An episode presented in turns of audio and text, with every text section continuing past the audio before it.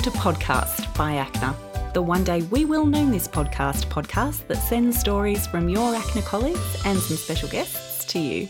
This episode's a great one, everyone. It's a really special episode as it features our CEO, Dr. Ricki Smith. A fascinating conversation that starts with her childhood in New York and moves all the way to Perth to the present day. I hope you enjoy this conversation as much as I did, and a really big shout out and thank you to Ricki for sharing. So, I promised you when I decided that this was a good idea to do a podcast for ACNA that I would only ask two questions and I would keep them really short and sweet. But you're the CEO, so we want to hear lots about your story, but I will stick to two questions. So the two questions are tell me about your first bicycle and tell me about how you came to be CEO of ACNA. Where do you want to start? Oh my goodness, my first bicycle. That's an interesting question. I might start there. Okay. So in I was in America and in my family when you hit the age of 10, you got a bicycle at Christmas. So I had to wait 9 months because I was born in March till Christmas came and I got my first bicycle. My first proper bike. I had a little bike, but you know, my first proper bike.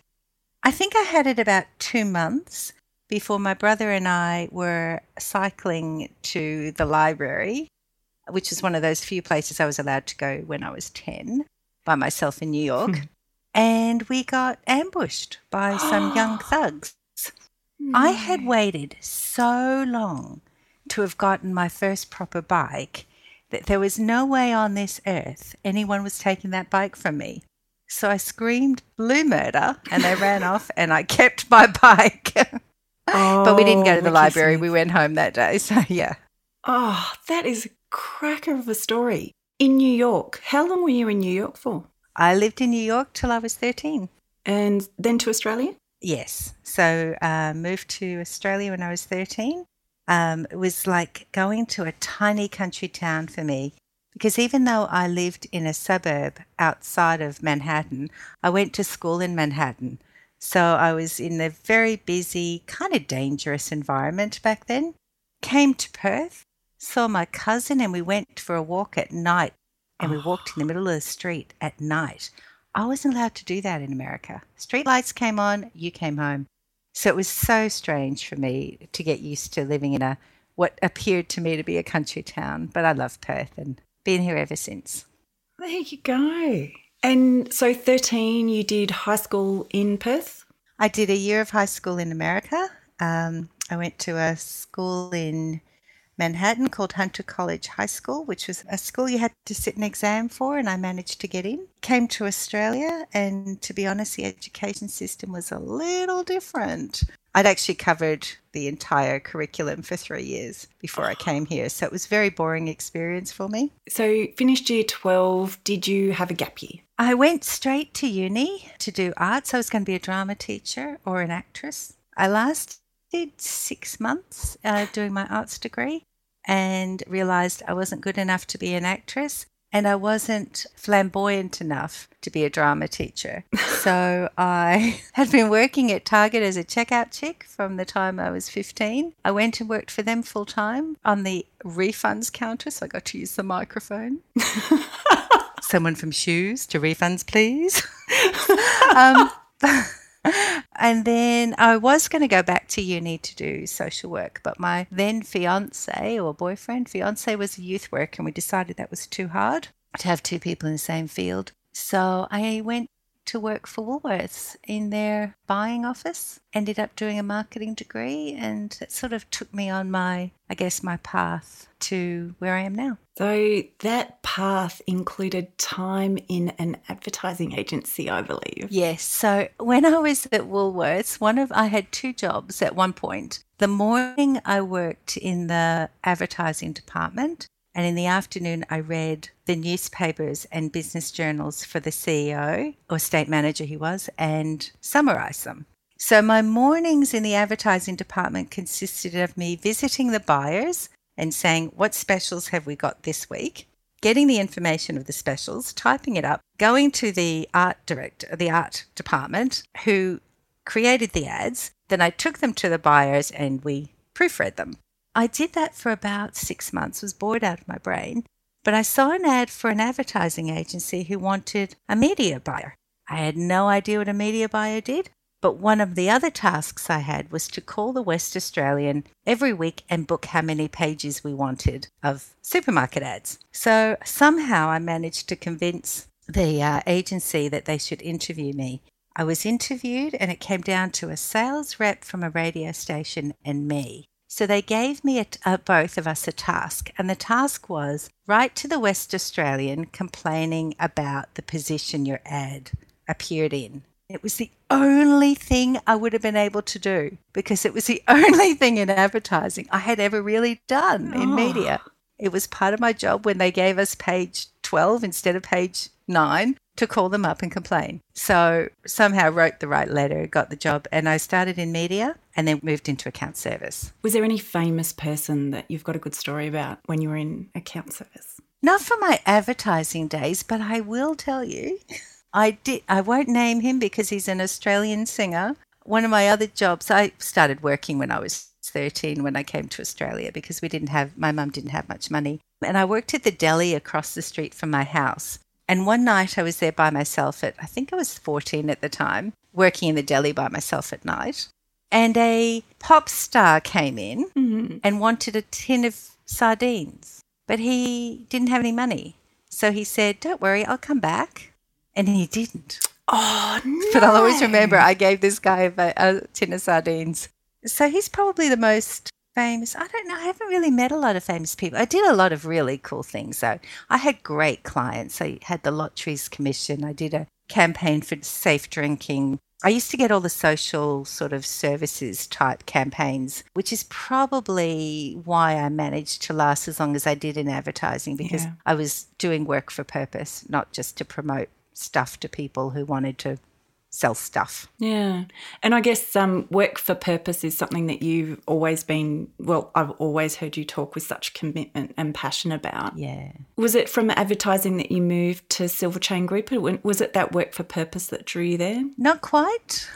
Not quite. There was a one in between. So after being in advertising for a while, I did some amazing stuff. Worked. I was the second employee of a advertising agency that won Agency of the Year three years in a row. I had such an amazing time. But one of the things that I missed or I wanted was I wanted to have more impact. So, one of the problems with working as an account director is you'd come up with great strategies, the creative team would come up with their communication pieces. If the ads worked, it was all about the creative. If it didn't work, it was poor strategy. but anyway, but I didn't get to see things through to the end. I'd make recommendations and the clients wouldn't always do it. So I got an opportunity to work in a health fund called HBF. And HBF is a not for profit or a mutual, so it's for members. So that sort of gave me the, I guess, the opportunity to spread my wings and to implement things, but also do it in a commercial environment, but one that was for purpose. So I started there as marketing manager, and I like about 14 years later, I think, I left as group general manager, so I was responsible for the call center, the branches, the marketing, the product development, all the consumer facing things. Wow. But while I was there, the chairman of HBF was also the chairman of Silver Chain. And uh, he asked me about halfway through my career at HBF if I would join the board of Silver Chain.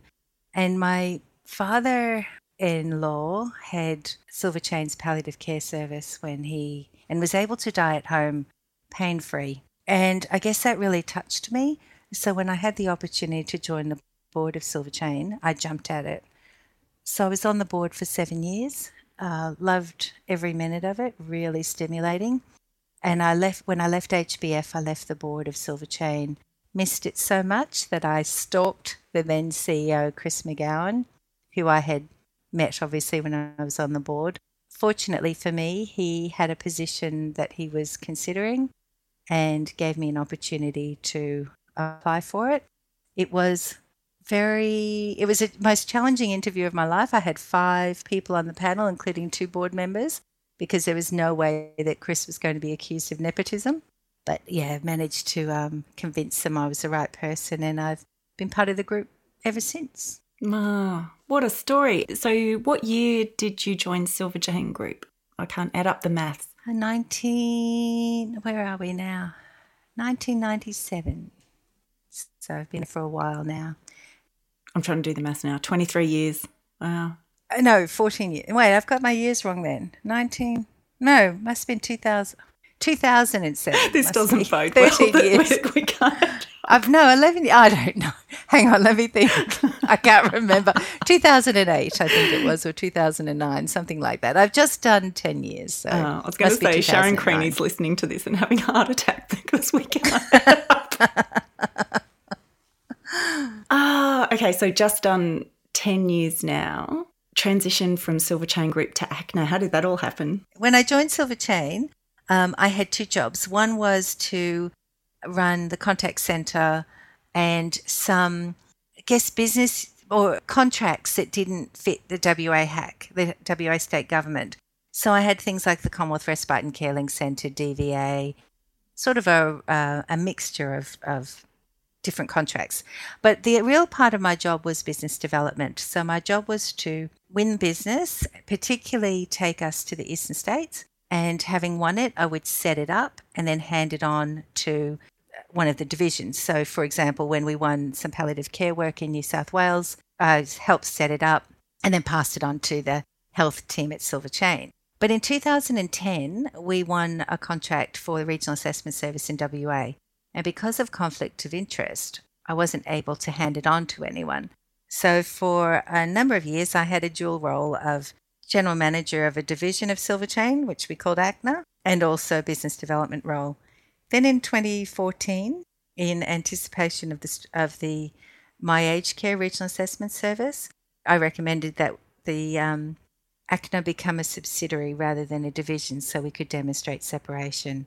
And so a consequence of that is I became CEO of ACNA. Wasn't my plan to be a CEO. I've never really thought about it that way. I've always had an attitude of whatever door opens, I'll walk through it. Um, I guess that's how I managed to do most of the jobs I've done in my career and always do what's right for the organization. And if you do what's right for the organization, hopefully it pays off. So for me personally, I wasn't looking to be a CEO, but I became one. It hasn't really changed how I behaved anyway. I, always, hopefully, have done what's right for the organization and continue to. There's so many places to go as CEO of ACNA. What sort of sticks out, say your top two highlights, the two the two things that you just think, God, I'm proud of that? Wow. I will always go back in my mind to a very, very hot day in January when 19 people gathered in a, I wish I could remember the building now, gathered near a park for the very beginning of the WA Regional Assessment Service. And bringing those 19 people together was just so exciting and inspiring because we were creating something that hadn't existed. The health department in WA had an idea and they had some of the processes worked out, but that they only just really had a well formed idea. And the 19 of us did some really fun things. We did a lot of, of, you know, get to know you games, things like that, but started at that moment to shape not only the work we did, but who we are. And I'll always remember we had the health department representatives coming along to our very first day and asked them to tell us what their vision was and what um, you know what they wanted from us. And I guess it sort of started us off on a path of working collaboratively with the health department in design. I think because we showed passion and interest in working with the, the health department, we were the only ones that had invited them along to, uh, you know, the beginning of the training. So I'll always remember that day as being, you know, really special because it was frankly the beginning of who we are today. And I'm really proud there's some people in ACNA that are still with us today after all these years, which is wonderful. So I'd say that was that was one. I think the other one would have to be not something that I I guess I you can see, but something that I believe. And we've been fighting or I guess advocating for every Australian to have the opportunity to start to, to build to independence and not be written off. And it frankly took us years. I remember starting to talk about the concept of reablement with the health department back in 2014, maybe 15. And it took us until the last year or so to really see that they were embracing what we were saying. None of that, none of that would have been possible if we hadn't had such a committed bunch of people in ACNA who were willing to let us try stuff, who were willing to let us be creative and say, what if? And not just lock themselves down to a particular job. So I've had always had the, the I guess the great part of the job is I've been able to share what we've done, but I don't do it. Um, so it's just such a privilege to be able to take all the experiences and all the years and years of experience it's in in the team of people who are working in ACNA and present it to ministers, present it to government, present it overseas when I did my Churchill Fellowship, and know that we really are changing the Australian aged care system, which is amazing for an organisation that started with 19 people in 2011. Oh, don't know where to go from there. That's the most amazing wrap up. Oh, Ricki Smith, Dr. Ricki Smith. I was going to make you talk all about the doctor bit, and I just think, oh, I'm just absolutely floored. All right, last question. What are you reading at the moment? What's beside the bedside table? What am I reading at the moment? you won't be surprised. I have just read Marie Kondo's book again, and that's obviously um, very front of mind at the moment. But I re- my reading is to escape. So, in order for me to shut out the day and go to sleep at night, I read something that has got nothing to do with work. So, I read all sorts of rubbish, you know, trashy romance or whatever. That is my way of letting go of the day I spend 15 or 20 minutes reading in bed and then I'm asleep. And I wake up the next day ready to rock and roll. You are a rock star, Ricki Smith. Thank you so much. that's oh, that's about you. it. Unless you want any last words cut at the end. Uh, no, I hated doing this.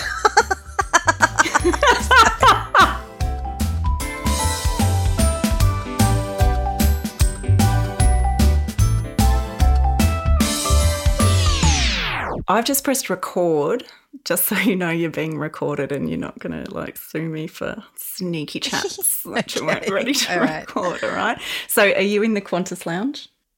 Uh, have yes, you got I your, am. You've got I don't have my wine though. No, unfortunately, the Qantas lounge isn't doing wine at the moment. oh, that's the first cough that's got to get edited out. Um, have you ever heard those podcasts where people sit and eat and talk? No. It's so. You mean you assume I listen to podcasts? You'll be listening to this one, boss. you do realize I spend my time at work okay. or eating or binge watching on Netflix. So I binge watched Hollywood on the weekend. Do you know who that what that is? No idea. Have you heard of Ryan Murphy? Mm, no. Have you heard of Glee? Yes he's the guy that did Glee, and he's done a thing called Hollywood, which is on Netflix. So binge right. watch that on the weekend. We could just do a podcast of like recommendations. what TV I watch. yeah, that won't be interesting for anyone. All right.